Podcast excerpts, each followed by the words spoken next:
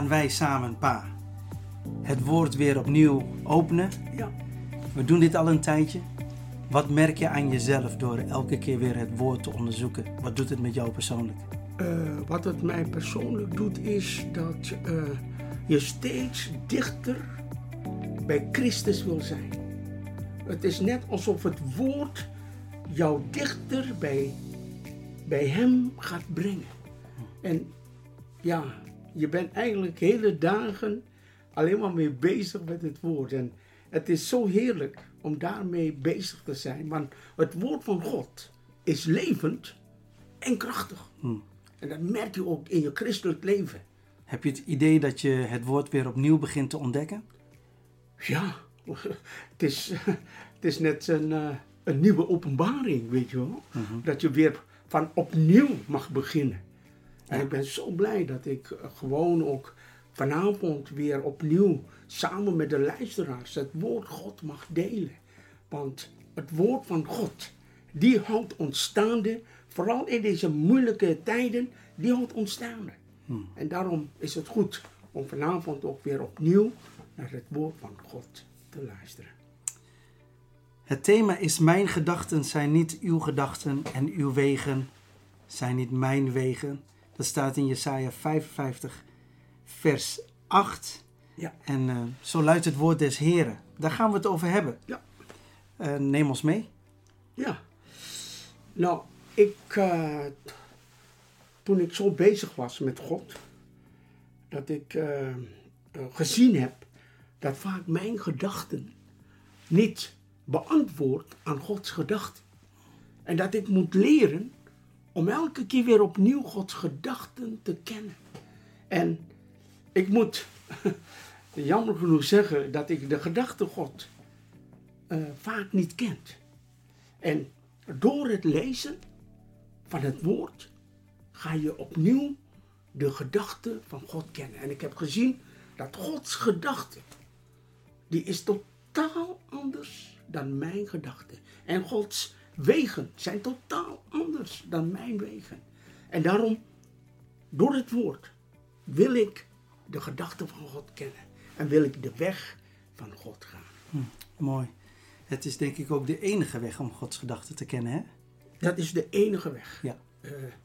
Eh, je, je ziet ook dat eh, in het Oude Testament de, de mensen worden aangespoord hè, om, om de wetten en de boeken, eh, eh, de Torah, om dat te gaan lezen. Om dat je kinderen ook in te prenten staat daar.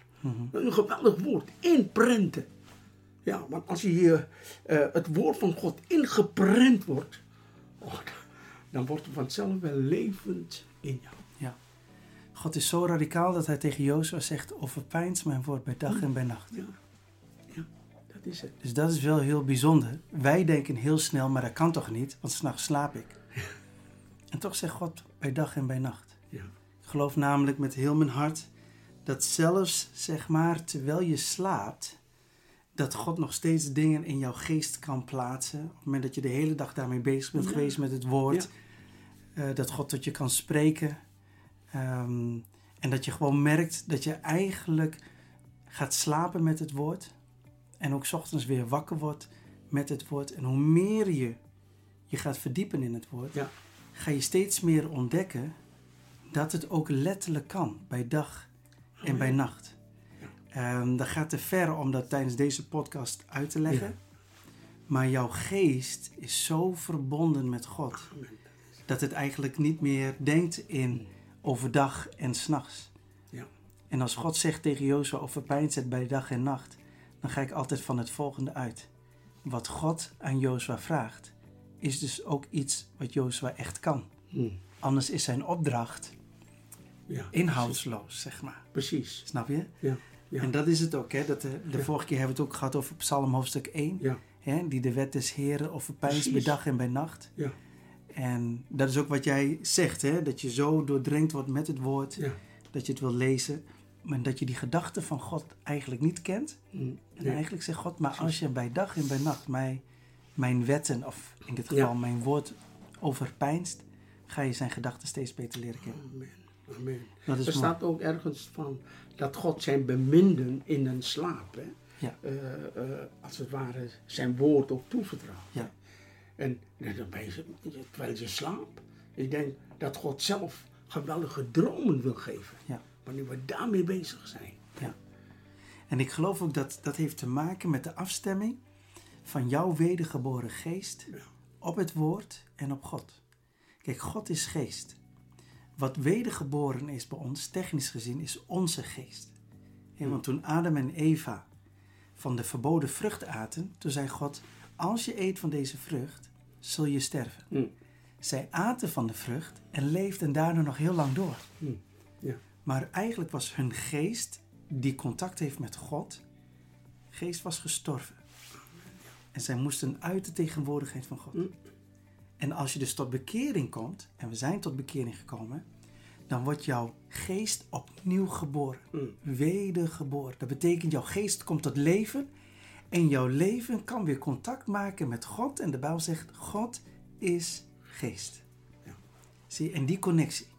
En op het moment dat je je steeds meer op God gaat afstemmen, dan ga je merken dat God eigenlijk bijna 24/7 tot je Mm. kan spreken. En dat is mooi zoals jij dat aangeeft. Het woord is echt de weg om zijn gedachten te Ja. kennen.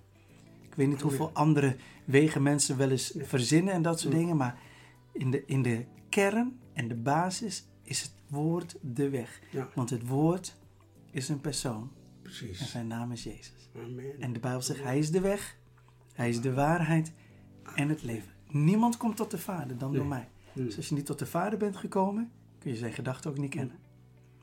Ja. En de Heilige Geest woont nu in ons, dus wij kunnen de gedachten van de Vader nu kennen. Ja. Dat wil de Heilige Geest aan ons openbaren. Maar daarom ook zo mooi dat je dit thema hebt uitgekozen. Ja. Aan die honderd dagen van die Amerikaanse president. Ja. Vertel daar eens even over. Even- Neem de luisteraar even mee, die eerste honderd dagen van een Amerikaanse president. Nou, de eerste honderd dagen zijn zeer van belang voor het nieuwe presidentschap. Want na honderd dagen zal de nieuwe president worden beoordeeld door de media. Wanneer een nieuwe president aantreedt in de Verenigde Staten, wacht iedereen vol spanning af hoe de eerste honderd dagen zullen verlopen. In de eerste honderd dagen krijgt een president in Amerika de kans om zichzelf te bewijzen en om een sterke indruk te maken. Dus Trump of, Bi- of Biden zullen de eerste honderd dagen van het presidentschap zichzelf moeten bewijzen om een sterke indruk te maken. En zo is het ook in andere landen. Ja. En, en ik vind het heel mooi, want ehm, ik mocht een inkijk nemen in jouw voorbereiding. Ja. En ik wil eigenlijk niet te lang blijven stilstaan bij de Amerikaanse presidenten. Maar op een gegeven moment ga jij over naar die 40 dagen vasten van Ja. Jezus. Ja. Jezus heeft zich laten dopen door Johannes de Doper. Ja. En eigenlijk zeg je ook van, nou weet je, Jezus de redder, Ja. De geneesheer. Ja. Daar gaat iets geweldigs gebeuren. De eerste honderd dagen wonderen en tekenen waar je ook maar kijkt. Ik bedoel, de hemel breekt open Ja. en de aarde begint te sidderen. Ja. Maar eigenlijk zeg je nee, helemaal niet. Want sowieso de eerste 40 dagen van Jezus' bediening ging naar de woestijn. En neem ons vanaf dat moment mee. Wat Ja. gebeurt er toen? Het is toch, eh, je kunt het bijna niet begrijpen dat Gods weg totaal anders is. Mhm. Die gedachten van God zijn anders, hè? Ja. Is totaal anders. Mhm. Wij denken dan, we moeten een indruk maken. Laten zien wie we zijn. En nu kunnen wij het volk hè, van Israël Mhm. kunnen we redden en de hele wereld door indruk te maken. Ja. Maar Gods weg is totaal anders. Mhm. Hij heeft de Heer Jezus 40 dagen naar de woestijn gebracht. Wat moet je dan zoeken? Ik En, doe en, en dan ook nog bidden en vasten, hè? en bidden en Ik vasten. bedoel, Ja, naar de woestijn is al erg genoeg. ja, Ja. precies.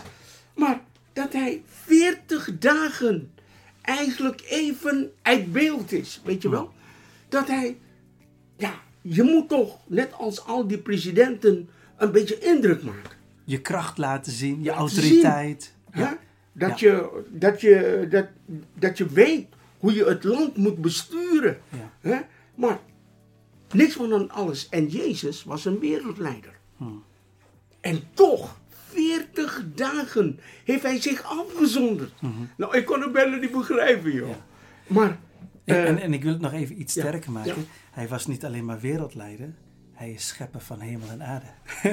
dus dat gaat even iets Ja. verder dan de president. Ja, maar ik snap wat je bedoelt. ja, ik Maar bedoel, om even- om te ja, vergelijken nee, eens, met, eens. met Ja. al die andere Ja, presidenten. zeker. hè? zeker ja. Dat hij toch zo'n wereldleider was. Ja. Hè? Maar eh, hij heeft zich toch afgezonderd, omdat dit van Gods wegen is. En, en, en daarin snappen we Gods, God soms niet. Hè? we kunnen zijn gedachten dan niet volgen. Nee, die gedachte, dat is zo moeilijk om dat te volgen.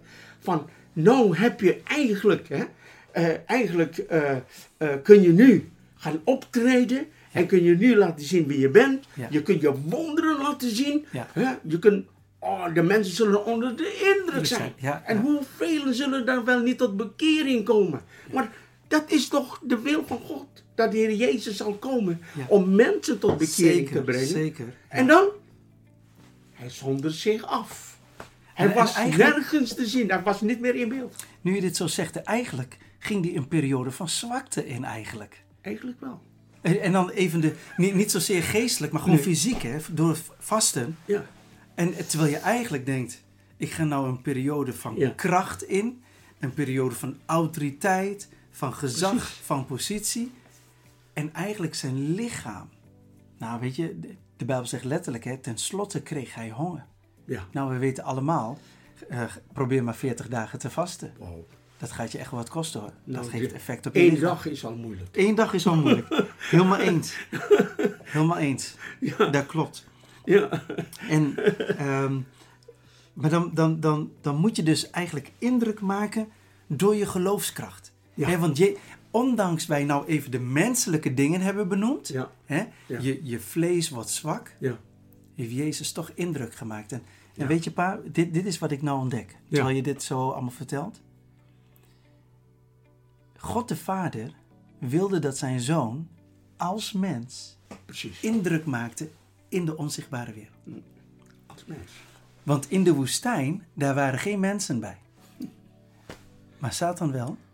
En bij wijze van spreken al zijn legermachten van Satan. Ja. Met z'n allen tegen één. Ja. En volgens mij, dat, terwijl ik met je aan het praten was, net als God zegt, maar ik laat eerst mijn zoon Hm. als mens indruk maken in de hemelse gewesten. Precies. Dat zij weten Ja. dat mijn zoon, mijn geliefde zoon, is de uitverkorene die de opdracht kan vervullen. Amen. Dus beste hel, Ja. maak je maar gereed voor een battle die wij gaan winnen. Precies. Dus Ja. daar kon hij even geen mensen bij gebruiken, om maar zo te zeggen. Ja. Want als het in de geest geregeld is, wat, wat in het natuurlijke gebeurt, is een resultaat of een gevolg van wat in de onzichtbare wereld, Precies. in die geestelijke wereld al is gebeurd. Ja. En toen wisten de demonen, de machten en de krachten. Ja. Dit is niet zomaar een mens. Nee, precies. Dit is de zoon van Ja. God.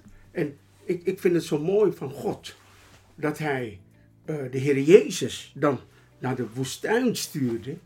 Dat hij zelf mag zien hè, hoe hij als mens, hè, dat hij moet leren om trouw te zijn aan zijn vader.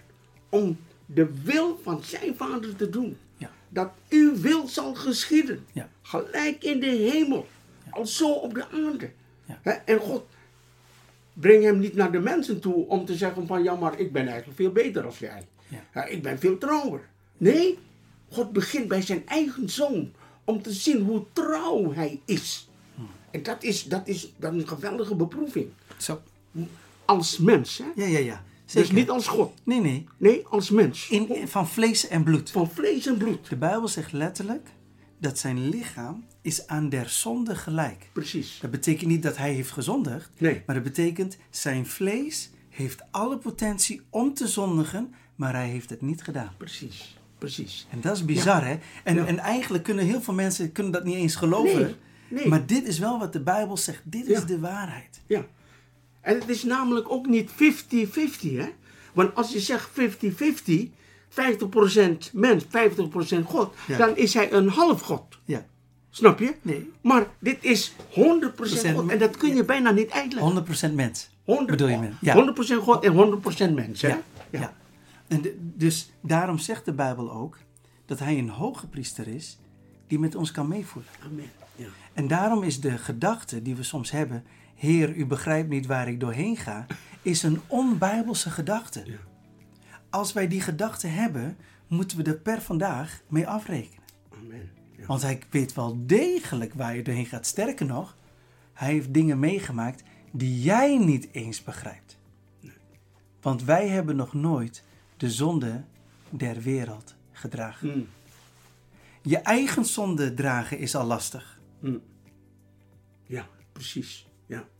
Laat staan de zonde der wereld als iemand die nog nooit heeft gezondigd. Mm. Hij werd in contact gebracht met iets wat Ja. niet past in lijn met zijn natuur. Precies, precies. Dus hij moest iets proeven wat hij niet wilde proeven. En al helemaal niet de gevolgen, want de Bijbel zegt in Romeinen: de zonde leidt naar de dood. Ja, God weet niet eens wat dood is. Nee. Totdat hij zijn leven had afgelegd. Precies. Dus de dood heeft Jezus nooit overwonnen. hè? Even Nee. voor de duidelijkheid. Ja. Nee. Hij heeft zijn leven afgelegd, Precies. zodat de dood, als het, zodat hij kon sterven, zo moet ik het ja, zeggen. Precies. Ja. Maar de dood kon Ja. hem niet vasthouden, Nee. omdat Nee. hij heilig is en zonder zonde. Ja. En daardoor kon hij uit de doden opstaan. is- Als mens. Ja.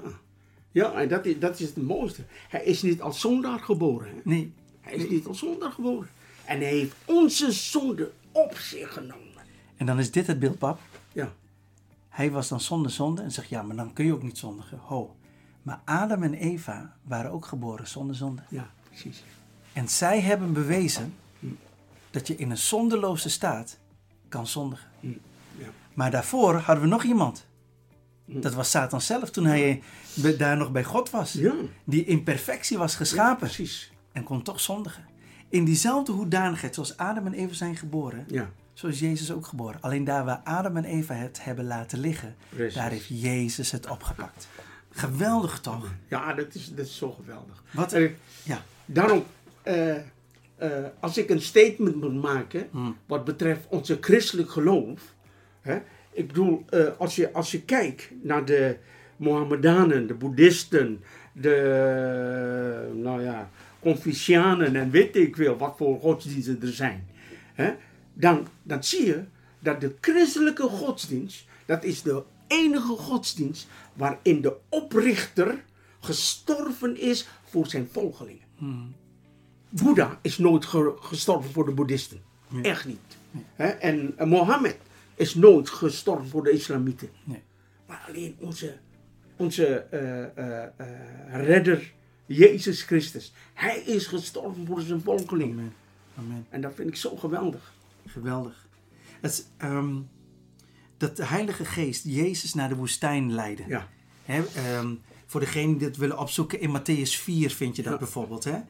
Ehm, het, voor, Jezus was het toch geen tegenvallen dat hij naar de woestijn moest? Het was toch eerder een taak ook gewoon die hij moest uitvoeren? Of hoe zie jij dat? Ja, dat is, eh, dat, dat is natuurlijk een, een hele duidelijke taak wat God aan hem heeft gegeven. En God wil zien of hij gehoorzaam is aan datgene wat hij aan hem heeft toevertrouwd. Ja. En wat is het geweldig dat hij die, naar die woestijn was gegaan. Ja. Dat hij niet, eh, als het ware, eh, eh, tegen God inging. Mhm. Ja, ik, heb, ik heb soms van die momenten dat ik zeg, nou, daar heb ik even geen zin in. Ja. Ik wil mijn eigen wil doen. Ja. En dan zie je hier hoe, hoe, eh, hoe deze zoon van God gehoorzaam was aan zijn vader. En dat was zijn taak. Om op de eerste plaats te doen wat God de Vader tegen hem zegt. In alle dingen. Hè? En daarom zegt hij altijd, niet mijn wil, maar uw wil geschieden. In Matthäus 4 daar staat dit. Toen werd Jezus door de geest naar de woestijn geleid om verzocht te worden Ja. door de duivel. En nadat hij 40 dagen en 40 nachten gevast had, kreeg hij ten laatste honger. En de verzoeker kwam en zeide tot hem, indien gij Gods zoon zijt. En dan beginnen de drie verzoekingen. Hè? Ja. En laten we gewoon eens even punt 1 nemen. De weg die God met zijn zoon Jezus ging. Ja. Hè, dus ehm, nou Ja. ja, gewoon laten we daar even over hebben met elkaar. De Ja. weg die God met zijn zoon Jezus ging. Welke weg was dat? Eh, dat is een, een weg dat op een gegeven moment, dat de Heer Jezus heeft gezegd, dat wij ook die weg moeten gaan. Dat was een smalle weg. Hè? Jezus komt vanuit Nazareth naar voren en hij laat zich dopen door Johannes. De geest komt vanuit de hemel en daalt op Jezus neer. Wat gaat de Vader niet doen? Misschien verwacht je dat hij hem direct van de Jordaan naar Jeruzalem zal leiden, om hem voor te stellen aan het volk. Hier is uw verlosser. Ja, ja. Was dat niet een passend begin geweest? Het gaat toch om Israël? Toch gebeurt tot onze verbazing het omgekeerde. God de Vader leidt zijn zoon juist niet weg bij het volk Ja. Israël. Jezus lijkt de verkeerde kant op te gaan. Niet naar de stad, maar naar de woestijn. Daar zijn de mensen niet. Daar is leegte. Alleen maar zandheuvels en grotten. Het lijkt erop dat Jezus zo de draad kwijtraakt. Hij mist de mensen waar hij voor kwam. Welke dominee gaat nu naar zijn eentrede zondag met onbekende bestemming vertrekken? Welke president trekt zich naar zijn installatie voor weken terug op een onbekende plaats? Dat gebeurt wel bij Jezus. Na zijn intrede is hij opeens zoek. Onvindbaar. Oké. Ehm, dat is een, een duidelijke weg. Eigenlijk is het letterlijk weg. Onzichtbaar. Hij Ja, gaat precies. weg. Dus dat betekent ook dat als wij door God geleid worden, moeten we de gedachte loslaten dat wij altijd een bijpassend begin van ons seizoen, nieuwe seizoen willen. Of je begint met de opleiding, of je begint met een nieuwe baan, of je begint met. Maakt niet uit waar je ook mee begint. Maar als we geleid worden door Gods geest, moeten we dus de gedachte loslaten van hoe wij een passend begin zien. Hm. Ja, precies. Want als je dat niet doet, kun je wel eens teleurgesteld raken. Zeker weten. En dan zeg je van ja, maar ik had veel meer glitter en glamour verwacht Mm. bij dit begin. En God zegt, dat had je misschien wel verwacht, maar mijn gedachten zijn totaal anders dan jouw gedachten. En mijn wegen zijn ook anders. Mm. En ben je bereid om die weg te gaan? Precies, ja. Ehm, het, ik kan me voorstellen dat bij Jezus wel zoiets was.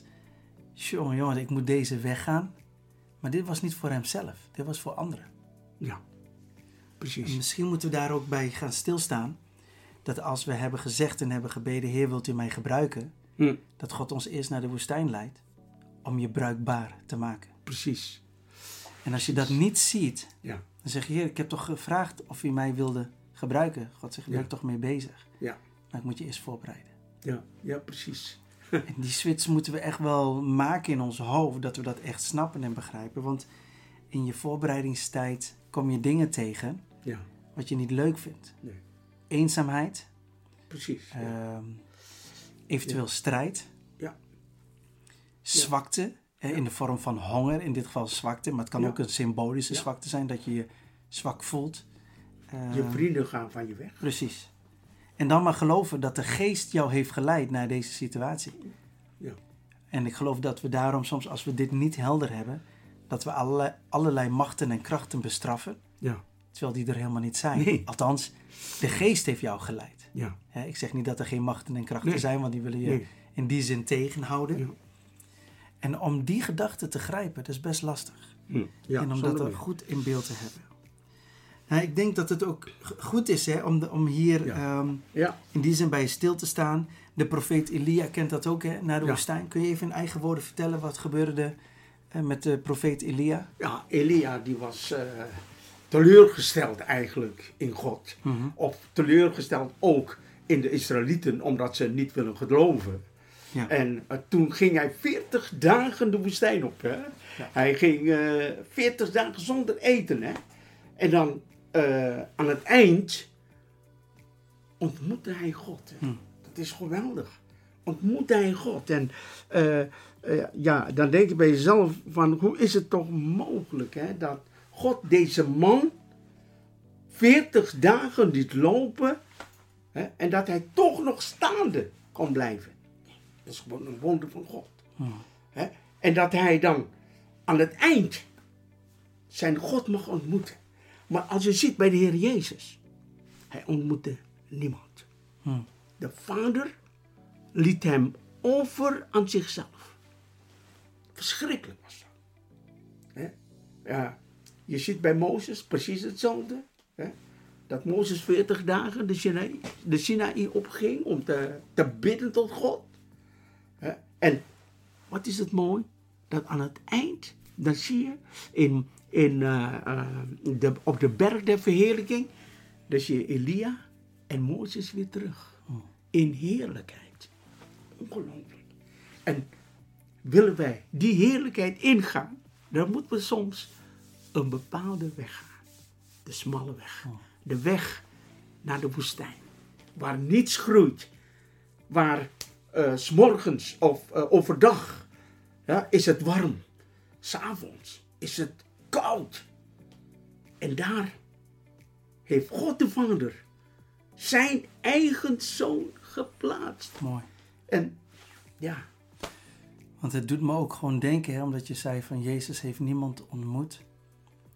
Dan zie je hoe relevant het woord is. Want ehm, Satan die komt op een gegeven moment op het zwakste moment van Jezus. Hm. Na 40 dagen bidden en vasten. Hm.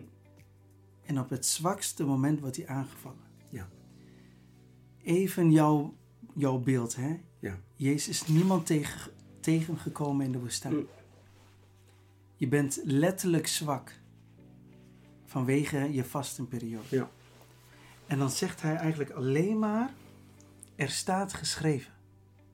ja, Jezus laat hier het model zien dat in het leven van Jezus zelf als mens was er maar één manier om de verleiding van de hoogste orde van, van Satan zelf maar op één manier te verslaan.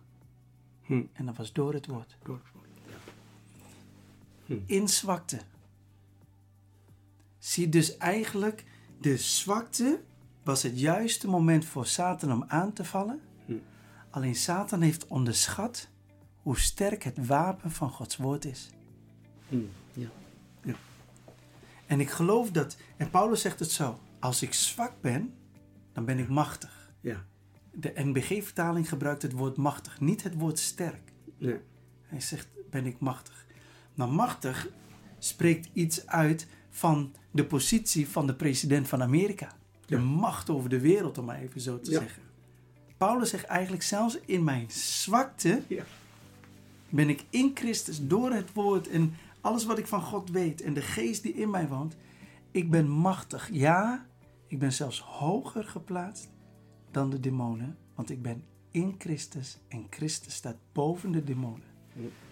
En ik denk dat ehm, Satan heeft dit één keer meegemaakt Hm. in de woestijn. Hoe hij verslagen is door het woord. Hm. ja, En weet je waarom hij nou zo goed is om ons christenen bij het woord weg te halen? Omdat hij weet dat dit onze sterkste wapen is Precies. in zwakheden. precies. Hij heeft één keer verloren. Hij dacht bij zichzelf, dat gaat mij niet meer gebeuren. Hm. Ik val al die christenen aan op het woord. Dat, ehm, dat Satan als het ware gewoon ehm, dat heeft meegemaakt door te verliezen Ja. van een mens. Dat is de reden waarom, althans dat is een reden waarom we echt worden aangevallen op het woord.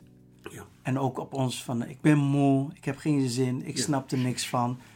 Eh, even heel plat, duizend en één smoesjes hm. om gewoon niet het woord van God te openen en echt tot ons te nemen. ja, ja, ja, precies. Ehm, dat is best wel, dat gaat diep. Hè? Ja, En weet je, als wij gewoon echt op God vertrouwen, dat is gewoon zo ontzettend belangrijk Ja. dat we dat doen. Gedachte nummer twee, pa. Dat is Ja. de weg die Jezus ging, werd bespot door Satan. ja, Ja. Hoe ziet dat eruit? Ja, nadat Jezus 40 dagen en 40 nachten gevast had, kreeg hij tenslotte honger. Er staat niet dat hij trek kreeg. hè. Trek hebben wij allemaal wel eens. Maar Jezus kreeg grote honger. En dat kennen we in Nederland nauwelijks. Echte honger pijnig je lichaam. Breng je de instorting nabij. Je wankelt als mens. Je kunt niet meer op je benen staan. Wat ben je nietig? Een hongerend mens dat bezwijkt. Dat is de mens zonder voedsel. Dat is de mens die zichzelf moet redden. Weg is de schoonheid, de energie, de moed. De mens valt uiteen van de honger. Opeens zie je wat er eigenlijk overblijft van een mens op zichzelf en zonder voedsel. Ja. En in die zwakte, dat zijn de momenten dat Satan ons bespot. Hm. Ja, ja, De weg die we gaan. precies. Kijk nou wie je bent. Als Ja. je echt de zoon van God bent. Ja. Als je echt christen bent. Ja. Als je echt gelooft. Dan ziet jouw situatie er niet zo uit. Precies. Dan was het beter gegaan op, op school. Beter gaan op het werk. Beter gaan met je huwelijk. Maar als dat niet zo is, waardeloze christen. Want kijk naar de andere christenen, daar gaat het wel goed. Nou, dat is een duidelijk voorbeeld. En zo begint hij onze weg te bespotten. ja, precies. En zo wordt er ook verdeeldheid gecreëerd, hè? Ja, Maar ook, zonder meer. maar ook wel gewoon van, ja, maar in hoeverre kan, kunnen wij het God nog echt serieus nemen? Hm. Want het werkt niet in mijn leven. Nee, precies. Ja. En zie, die bespotting van Satan komt. Oh, verschrikkelijk is het. Die aanklaging altijd. Ja, Had Ja. toch een andere weg genomen. ja, Dan was het veel beter met jou gegaan. ja. Heb je het idee dat Satan zoiets dacht van, nou, Jezus is nou aan het vasten. Ik, eh, ik wacht nog heel even. Ik laat hem even lekker gewoon vasten, dat hij goed zwak wordt. En dan kom ik pas. Precies. Nou, dat is de kracht van Satan. Want Satan heeft Jezus 40 dagen, eh, was hij niet eh, geweest bij Jezus om hem aan te klagen of wat dan ook. Maar op de 40ste dag, toen kwam hij. Toen de Heer Jezus, als het ware, het niet meer verwacht. Want ja, je had gedacht van, oh, misschien komen er bepaalde dingen op me af en weet ik veel. Dan komen er de demonen op me af. Maar niets van dat alles. Hij wacht, hij wacht. En dat is, dat is het gevaarlijke voor ons als christen. Als Satan niets meer doet, dan denk je, hè? Ze hebben altijd gezegd dat Satan rondgaat als een brullende leeuw. Maar waar is hij dan? Waar is die brullende leeuw? Of volgens mij brult hij niet meer. Volgens mij zijn wij nu de baas over Satan. En dan? En dan komt hij uit een, eh, een, een, Ja. een hoek waar je Ja. niet van Niet van verwacht. verwacht. Dat betekent dat we in ieder geval waakzaam moeten zijn. We zijn meer dan overwinnaar. Ja. In Christus zijn wij meer dan overwinnaar. Hij die in ons woont is groter dan die in de wereld is. Ehm, maar wij moeten die positie wel praktiseren.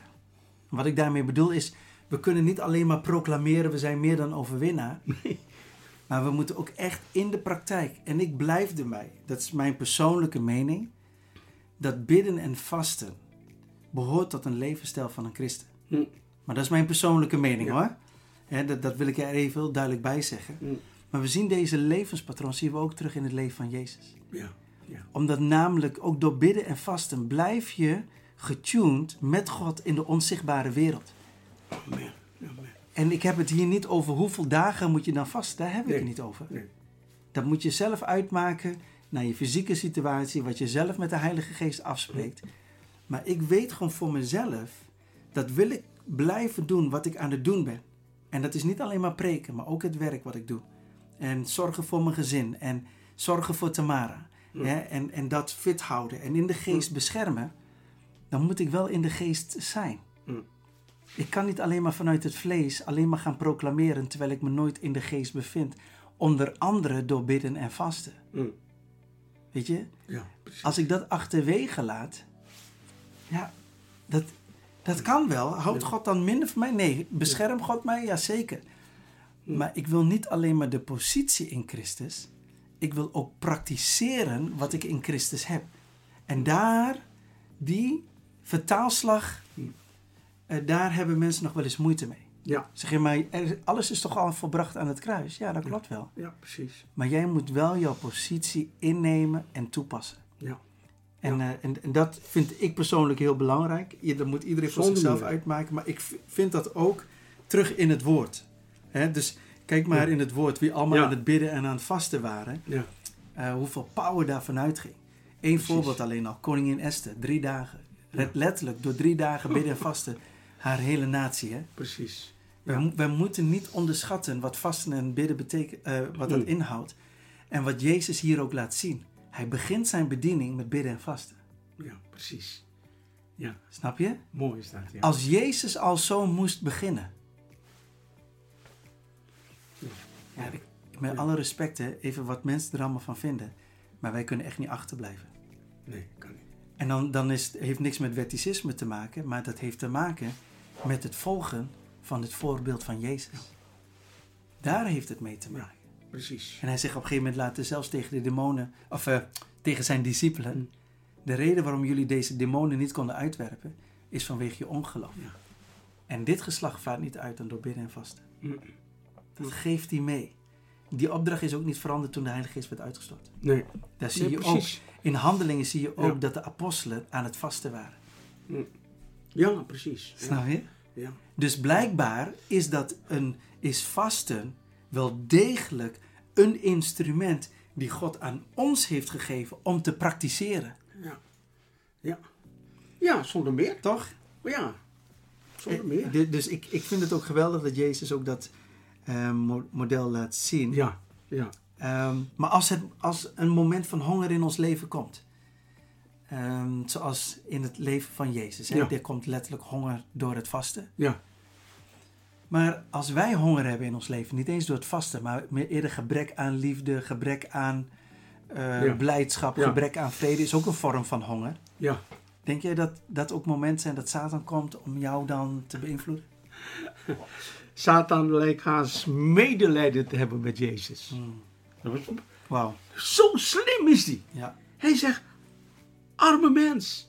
Heer Jezus, dat hoeft toch allemaal niet zo? Hmm. Dit kan toch ook wel anders?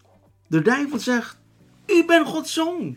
Het ligt binnen uw macht om van stenen brood te maken. Dat is helemaal waar. De duivel liegt deze keer niet, hè? hij is een leugenaar van het begin, maar deze keer liegt, liegt hij niet hoor. Hij spreekt waarheid. Het gemene is dat hij waarheid spreekt op het verkeerde moment. Zo, nou daar zit hij. Dat is. Hij weet dat God zo'n mens wil zijn in onze plaats.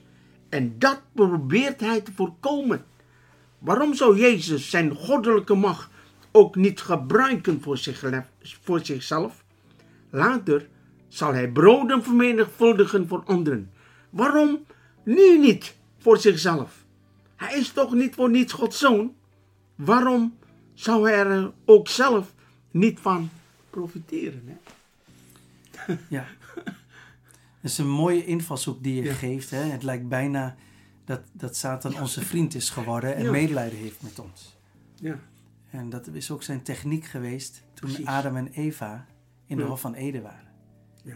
Hè? Van, eh, heeft God niet gezegd dat je eh, van deze boom mag eten? Ja, of van geen enkele boom mag eten? Jawel, dat wel. Alleen van deze niet. Oh ja, maar dat zegt God, want Ja. ja, dan ga je op hem lijken en dat wil God niet. En weet je, een heel verhaal eromheen. Ja, Eigenlijk ge- gebeurt bij Jezus hetzelfde. precies. En ik zie hier eigenlijk een paar dingen. Ten Hmm. eerste, de geest had Jezus naar de woestijn geleid. Dus Hmm. de geest was met Jezus, dat is één. Ten tweede, het vasten Ja. als een wapen. En ten derde, het woord. Mhm. Wij hebben ook alle drie. We hebben de geest, Ja, we hebben het woord. Ja. Alleen we moeten kiezen om te vasten. ja, precies. En als we die drie, om maar even zo te zeggen, even nemen als ingrediënten om niet alleen maar te proclameren dat we meer dan overwinnaar zijn, maar ook te ervaren letterlijk in ons dagelijks leven dat we meer dan overwinnaar zijn.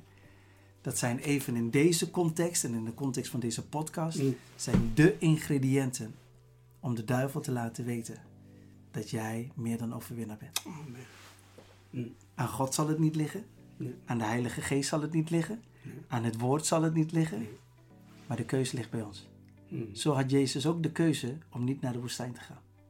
Ja, precies. Ja. En wij maken soms die keuze door niet naar de woestijn te gaan. Hmm. En daar niet tijd van bidden en vasten te nemen. Mm. Want we zitten al aan de verjaardagsfeestjes te denken, aan de maaltijden die we missen, aan wat het ons eventueel kost.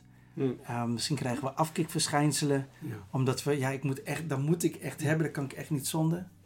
Ja, maar weet precies. je wat ik wel eens zeg, de- ook wel gewoon met Tamara, weet je, als we ook tijden eh, nemen om te bidden en te vasten, dan zeg ik dit. Als je niet in staat bent om over je lichaam te heersen, waarom denk je wel dat je in staat bent om over demonen te heersen? Mm. Ja. We kunnen nog niet eens over ons eigen lichaam heersen. precies. En we willen wel de demonen be- eh, Ja. bevelen en Ja. binden. Tss. Ja. De, de zonen van Skefas hebben vaker gezegd, hè? Ja. de duivel weet precies met wie hij te maken heeft. Ja. Jezus ken ik, van Paulus weet ik, maar gij, wie zijt gij? Ja. Jullie zijn nog nooit in de geest geweest. Wij Precies. herkennen jullie niet eens. We hebben niets met jullie te maken. En de zonen van Skefas, volgens mij hadden ze net nog een onderbroek aan, maar voor de rest gingen, gingen de demonen echt op hen af. Ja. En zij vluchten. Nou, dat is geen positie van meer dan overwinnaar zijn. En weet je, ergens is dit niet een hele populaire boodschap. En ik snap het ook wel, want Satan moet ervoor zorgen dat het geen populaire boodschap is voor de christenen. Want het is een wapen tegen hem. En daarom ben ik niet meer angstig om ook gewoon te zeggen, dat blijft van mij. Op basis van het woord, hè, niet op basis van wat ik Ja. vind. zijn de wapens. Bidden en vasten. Ja. Echt Ja. één van de wapens. Niet het enige wapen, maar het is echt één van de wapens die we echt regelmatiger zouden moeten praktiseren. En heeft niks met wetticisme te maken, wat mij nee. betreft. Maar om constant in tune te zijn met de Heilige Geest. Mm. Constant. Amen, ja. Want je komt alleen maar in die geestelijke wereld door bidden en vasten. Dan kom je erin. God leidt je daarin. Zeker Weet weten. je wel. En als je het niet doet, ja, dan blijf je op jezelf. En Tuurlijk. ja, je, je moet zelf weten natuurlijk. Hè. Uiteraard. Maar als je wil strijden, als je wil dat je familie tot bekering komt, als je wil dat mensen bevrijd worden van demonen, dan moet je een bepaalde weg kiezen. Zeker. En dat is de weg van God. Ja. En dat is natuurlijk een hele smalle weg. En dat gaat in tegen jouw eigen gedachten. Dat is het. Hè, want eh, en misschien zullen eh, je vrienden zeggen: Ah joh, doe maar voor een dag of zo. Of een halve dag is ook goed, weet je wel. En dan gaat het, altijd, het wordt altijd minder Ja. wat betreft voor God. Ja. Maar wij moeten, wat, eh, wat mij betreft, meer gaan doen 100%. hè, om God te kunnen behagen. Amen. En dat is misschien, kun je beginnen, misschien kun je goed beginnen met een halve dag. Nee, z- zeker. En dan misschien een dag. Hè? Weet je, maar het, het, het- mij gaat het ook niet om de duur van Nee. het vasten. Nee. Daar, daar, daar ga ik niet over. Nee. Wat we wel moeten doen, is de mensen ook wel gewoon vertellen. Vasten is niet iets van, dat deden ze vroeger. Ik denk dat vasten is juist iets van deze tijd. Amen. Amen. Echt. Ja. Weet je, en ik, ik spreek ook uit gewoon een stukje ervaring wat Ja. ik met God heb meegemaakt. En als het gaat om bidden en vasten en de resultaten, hè, de vrucht beter gezegd, Ja. die het teweeg brengt, Ja. eh, bijvoorbeeld alleen al op het werk. Ja. Of ook gewoon voor het huwelijk en voor onze kinderen. Ja, precies. Weet je, Tamara en ik hebben deze week gewoon allebei weer een dag genomen om te vasten. Waarvoor? Om te bidden voor onze jongens. Ja, amen. Weet je, want mensen zeggen ja, maar dat, dat, maar dat gaat toch goed met hun? Ja, maar denk je dat het allemaal vanzelf gaat dan? Ja. Juist omdat het goed gaat met hun, hebben we nog meer verantwoordelijkheid om ze te zegenen. En Tamara en ik hebben gezegd, weet je, wij gaan allebei een dag vasten Mm. voor onze jongens. Amen. Amen. Voor ons huwelijk, voor wat er gebeurt op ons werk. En de meesten gaan vasten als de strijd er al is. Maar ik zou zeggen, ga sowieso Precies. vasten, ongeacht of er strijd is of niet. Dus onze, eh, ehm, en dan kom ik een beetje eigenlijk in ons leven en in ons Ja. ding zoals wij dat doen, hè, Tamara en ik. Ja. Vasten is bij ons een levensstijl geworden en is niet Ah. meer afhankelijk van de situatie waarin wij ons bevinden. Precies. Maar ik, ik zeg je pa, de meesten beginnen pas te vasten als de strijd er al is. En Ja. heel eerlijk, eigenlijk ben je te laat. Ja. Weet je, want God, de Heilige Geest, had al van tevoren aan jou willen vertellen wat er stond te gebeuren, zodat je je kon voorbereiden in de Geest. Amen. Ja. En dit is wat Jezus deed. ja. Jezus was zich veel meer aan het voorbereiden, ook in de geest. Aan de ene kant moest hij die strijd aangaan met de demonen en met Satan en die verzoeking weerstaan als mens. En het was tegelijkertijd zijn voorbereiding voor de bediening van de staat. En hij ging in de kracht van de geest, ging hij uit. En het eerste wonder was de Kana. Maar als mens, Mm. in, onder leiding van Gods geest, Mm. wetende wat er in de geest gebeurt. Wow. Ja. Dat hij durft te zeggen: Oké, schenk de vaten met water, schep uit en breng het naar de ceremoniemeester. Er was niet omdat hij alleen maar Jezus was dat hij dat kon doen. Hij had zijn voorbereidingstijd voor de bediening had hij al doorgemaakt. Ja. En eigenlijk zegt God de Vader, los van het feit hè, de, toen, ehm, dat God de Vader heeft gezegd toen hij eh, gedoopt werd door Johannes de Doper: Dit is mijn zoon. Maar God de Vader moest zijn zoon testen of hij als mens Mm. de autoriteit en gezag kon dragen. Ja, precies. Niet omdat hij de zoon was, maar omdat hij gehoorzaam was. Ja. Ja. Amen. Want je kan een kind van God zijn, of laat ik even gewoon gezinsbeeld. Mm. Noah kan wel mijn zoon zijn, maar als hij niet doet wat hij moet doen om een bepaalde verantwoordelijkheid te dragen, kan ik tegen hem zeggen: Ik geef het niet aan jou. Hm. Ja, maar ik ben toch wel je zoon? Ja. Ja, dat wel. Maar jij bewandelt niet de weg Precies. die nodig is om deze verantwoordelijkheid te dragen. Dus ik geef het niet aan jou. Dat Ja. betekent niet dat ik minder van jou ben gaan houden. Hm. Maar deze verantwoordelijkheid leg ik niet op jouw schouders. En die test heeft Jezus als mens moeten doorstaan. Hm. Kan jij de hemelse autoriteit dragen als mens? En om dat te testen, heeft God de Vader hem verlaten verzoeken. Of Ja. dat hij verzocht werd door de duivel. Ja. En hij heeft de test doorstaan. Wow. En toen kreeg hij de autoriteit. Want de Bijbel zegt, en in de kracht van de geest Ja. verliet hij de woestijn. Amen. Toen hij de woestijn inging, was het vol van de geest. Ja. Ja. Maar de ruit was in de kracht van Gods geest. Mooi. Zie je dat? Ja. En daarin is, ik, ik geloof dat deze geestelijke waarheid Ja. vandaag, althans dat is mijn persoonlijk geloof op basis van de Bijbel, Mm. dat die geest, deze geestelijke waarheid nog steeds bestaat, die niet meer vaak wordt gepredikt en ook niet meer vaak wordt gepraktiseerd. Mm. Ja, Ja. weet je, we moeten het ook wel niet te zwaar maken. Ja, maar, maar sommige wegen zijn ook gewoon wat zwaarder, punt. Ik ga het ook niet lichter maken, maar ik ga het ook niet zwaarder maken. En ik merk ook gewoon, door bidden en vasten. Eh, Gisteren had ik, eh, heb ik gevast. Ja. En ik zei tegen Tamara, je kan gewoon niet wennen aan vasten. Maakt niet uit hoe vaak je doet, al doe je het elke week. Je kan niet wennen aan dat patroon. Je lichaam vraagt altijd om eten. Mm. Altijd. Ja. Ja, precies. En daarom is het ook altijd een offer. Ja. Altijd. Maar ik geloof met heel mijn hart, Mm. God respecteert dit offer. Mhm. Nogmaals, dit is mijn persoonlijke mening. Ja. Maar ik denk zelf gebaseerd op het woord. Niet omdat, omdat ik dit vind alleen Nee. maar. Nee. Ik zie dit patroon in de Bijbel terug. Met Jezus Mm. als voorbeeld. Ja. Ja, nee, precies. Toch? Dus, geloof ik dat het heel belangrijk is. Dus, ehm, en ik denk dat het eh, goed is dat we zometeen naar de laatste Ja. gedachte gaan. Maar misschien dat je de gedachte 2, waar we het net over hadden, hè, Ja. dat je die. Zou je dat kunnen Ja. afsluiten? Ja. Ehm, Jezus, die weerstond die list. Ja. Met pijn in zijn maag, maar met vreugde in zijn hart. Hij weers- weerstond die list op de enige manier waarop een mens dat kan. Door van harte en met grote vreugde lust te hebben in Gods geboden. Een vreugde die het verstand en de honger en de pijn te boven. Geweldig. Ja, mooi is dat, hè? Mooi. Dat, eh, ja, en, en dat gebeurt ook. Hoor. Ja. Als we die weg willen gaan, dan zul je dat ook ervaren. Ja. Hè, dat, dat op een gegeven moment, dan ben je eraan, aan het vasten. Dan denk je, man, ja, ik wil eigenlijk nog meer, hè, nog meer dagen erbij toevoegen. En zo heerlijk is het, kan het zijn. Maar wij denken vaak al, als we willen vasten, ja, maar dat kan ik niet. Mhm. Eh, ik moet drie keer per dag moet ik eten. Mhm. Anders, anders red ik het niet. Mhm. Maar probeer het eens een keer. Durf die stap te nemen. Ja. Durf die stap te nemen om te gaan met Jezus. De laatste gedachte, Ja. nummer drie. De weg die Jezus ging, Ja, ging hij met lust en liefde voor de Vader. ja, ja. Nou, jij hebt het hier staan en ik, eh, ik vind het echt geweldig wat hier staat.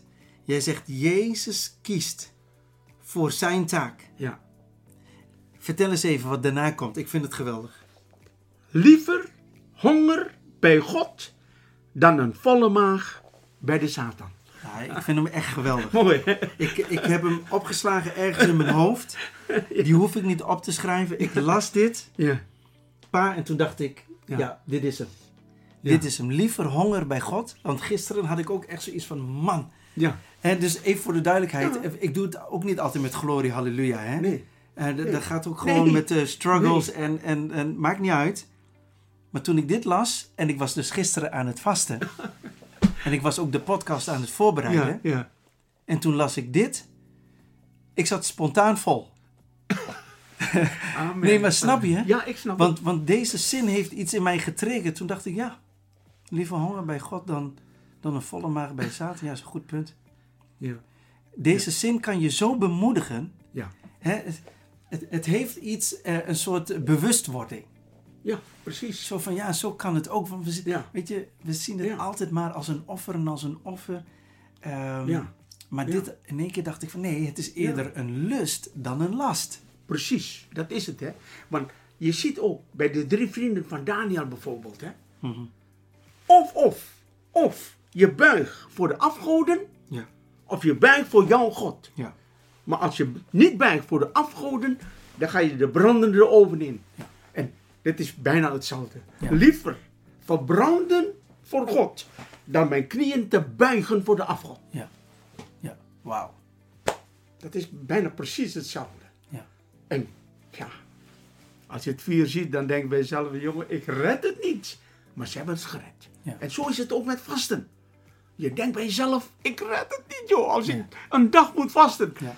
Doe het. En dan zul je merken, wow, ik red het toch. Door wie dan? Door Jezus. Ja, ja, ja, klopt. Hij helpt je. Zeker.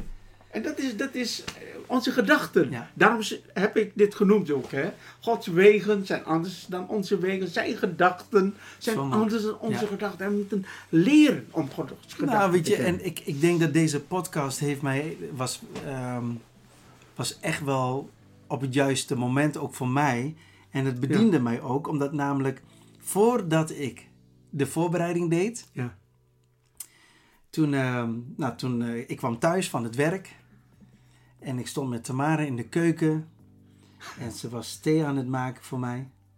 En toen zei ik dit tegen haar. Mijn lichaam schreeuwt om eten. En toen zei ik tegen haar maar één ding. Ik schreeuw harder. Amen. En het antwoord is nee. Ja. Omdat ik ergens ook gewoon voelde, ik moet ergens doorheen drukken. Ja. Ja. En ik moet die strijd aangaan. Ja. En het, nogmaals, het gaat niet om de duur van het vasten. Maar het gaat, en waar is vasten dan goed voor? Nou, één gedachte dan. Ik wilde God laten weten, met waarvoor ik aan het bidden ben, ben ik zo serieus dat ik eten daarvoor wil laten staan. Terwijl ik weet dat het mijn primaire levensbehoefte is. Hm. Maar eigenlijk zeg ik tegen God: Uw tegenwoordigheid en uw woord is nog belangrijker Ja. dan mijn primaire levensbehoefte. Precies. En ik wil dat u dat weet. Ik Ja. ben serieus. Dat God zegt: Ja. Als jij serieus bent, dan ik ook. Ja. Kom maar op. En daarom eh, is dit ook een mooi woord. Met gehoorzaamheid houd je het langer uit dan met brood alleen. Wauw. Amen. Amen. Amen. Ja, met Ja. gehoorzaamheid. Kom. Zeker weten. Dan houd je het langer uit hoor. Ja. Ja, nee, ik vind, ik vind het geweldig. Ik, ik. Weet je, deze podcast, dat geeft zo'n samenvatting omdat, ehm, eh, van dit thema. Waarom? Liever honger bij God dan een volle maag bij Satan. Ja. En met gehoorzaamheid hou je het langer uit dan met brood alleen. Ja. Nou hebben we de gedachte van God te pakken. Ja, precies. Zo denkt God. Die denkt eigenlijk, Melvin, Je moet misschien 24 uur met je lichaam stoeien. Maar doe dat nou. Want met gehoorzaamheid hou je het veel langer uit dan met rijst en allemaal dat soort dingen. Doe Ja. dat nou. Maar de, de gedachten van God zijn zo anders. Ja. En ik vind het soms knetter irritant dat het anders is. Maar daardoor wil ik ook zeg maar mijn geestelijk leven ook voeden met bidden en vasten. Zodat ik ook geestelijk kan denken. Ja, precies. Anders kom ik er niet. Nee, Snap je? nee, nee. Kijk, als andere mensen dat wel lukt, dan is prima. Maar mij lukt het niet. Dan echt met God die tijd te hebben. Ja, en je weet zelf dat als mama begint te koken, joh, de geur, Ja, nee, jongen. verschrikkelijk is Dus dat. wat moet ik doen? Ja, Hoe ga ik hier tegenin? ja, Ik ga gelijk naar boven. ja. Deur dicht. bidden. Ja. Of eerst bidden en dan de Bijbel lezen. Precies, En dan vasten. precies. Dat, dat, dat moeten we zelf doen, want die verleiding is te groot. Ja, En ja, je, je kunt niet zeggen van, oh, maar ik kan er wel tegen. Ja. Voor, deze twee pak je zomaar een, een, een, eh, krokodil of wat is het toch? Ja, 100% En terecht. En ik snap dat ook. En degenen die meeluisteren snappen dat ook. Ja, Maar, maar daarom is het zo goed om over dit soort dingen te praten. Ja. Het is niet populair, hè, pa? nee. nee, Maar het is zo van vitaal belang. Ja, Ja. En, en nogmaals, als je meeluistert, ehm, je hoeft echt niet te doen wat wij zeggen. nee, Echt niet. natuurlijk niet. Laat dat duidelijk zijn. Ja. Maar als ik één ding mag meegeven, dat bidden en vasten zou eigenlijk tot jouw reguliere levensstijl met God moeten behoren. Echt waar. En ik, ik weet één ding, het- je komt niet bedrogen uit. Echt niet. Amen. Dat Wat, wat, pap, ik, ik vond het echt een geweldige podcast. Maar wat Ja. wil je als laatste nog zeggen, ook gewoon even vanuit je hart. Ja, het, eh, eh, te- tegen de luisteraars? nou, misschien bent u afgedwaald op de gemakkelijke weg van de ongehoorzaamheid. Kom terug, want er is vergeving en genade. Hoe vaak vergat u misschien in moeilijke momenten om u vast te klampen aan de woorden van God, zijn beloften en zijn eisen. Maar er is nu een terugweg. Jezus, de getrouwe, heeft de kracht om u te doen breken met al uw verborgen zonden. En hij zal zorgen dat u in voorspoed en tegenspoed staande zal blijven tot de dag dat u Jezus in heerlijkheid mag ontmoeten. Amen. Amen. En amen. En amen. Ja, het, het was gewoon even heerlijk om dit zo even met elkaar te doen. Ehm, dus dank daarvoor. Ja. En ik denk om het gewoon even af te ronden, lijkt het me goed dat je een klein gebed bidt. Ja. Ehm, ja, zou je Ja. dat willen doen? Hemelse Vader, dank u wel dat we ons mogen verontmoedigen voor u alleen. Hmm. Heer, en het is genade als je kan vasten. Het is niet onze eigen kracht, maar het is uw kracht. Yes. Heer, ik zal het nooit redden. En ik wil u ook bidden voor de luisteraars. Heer, zij die moeite hebben, ook met vasten. Heer, dank u wel dat u met uw liefde komt en dat u hen ondersteunt. Dat u zelf tot hun harten spreekt en dat zij waarachtig die stap durven te doen met u. Heer God, en wij danken u. Heer, dat we niet alleen maar van brood zullen leven, maar van al het woord van u. En daarom dank ik u dat uw woord heeft gezegd dat het goed is om te bidden en te vasten. Heer, help daarom zo al mijn broeders en zusters en ondersteun hen met uw heilrijke rechterhand. En laat zijn Yes. dat ze zo, Heer, op een geweldige wijze een nieuwe dimensie mogen ingaan. Yes. En dat ze waarachtig mogen gaan zien dat de hemel zich opent. En dat u uw heerlijkheid openbaart aan een ieder van ons. Dank u, Vader, dat we dit mogen bidden, mogen vragen. In Jezus' naam. Amen. Amen.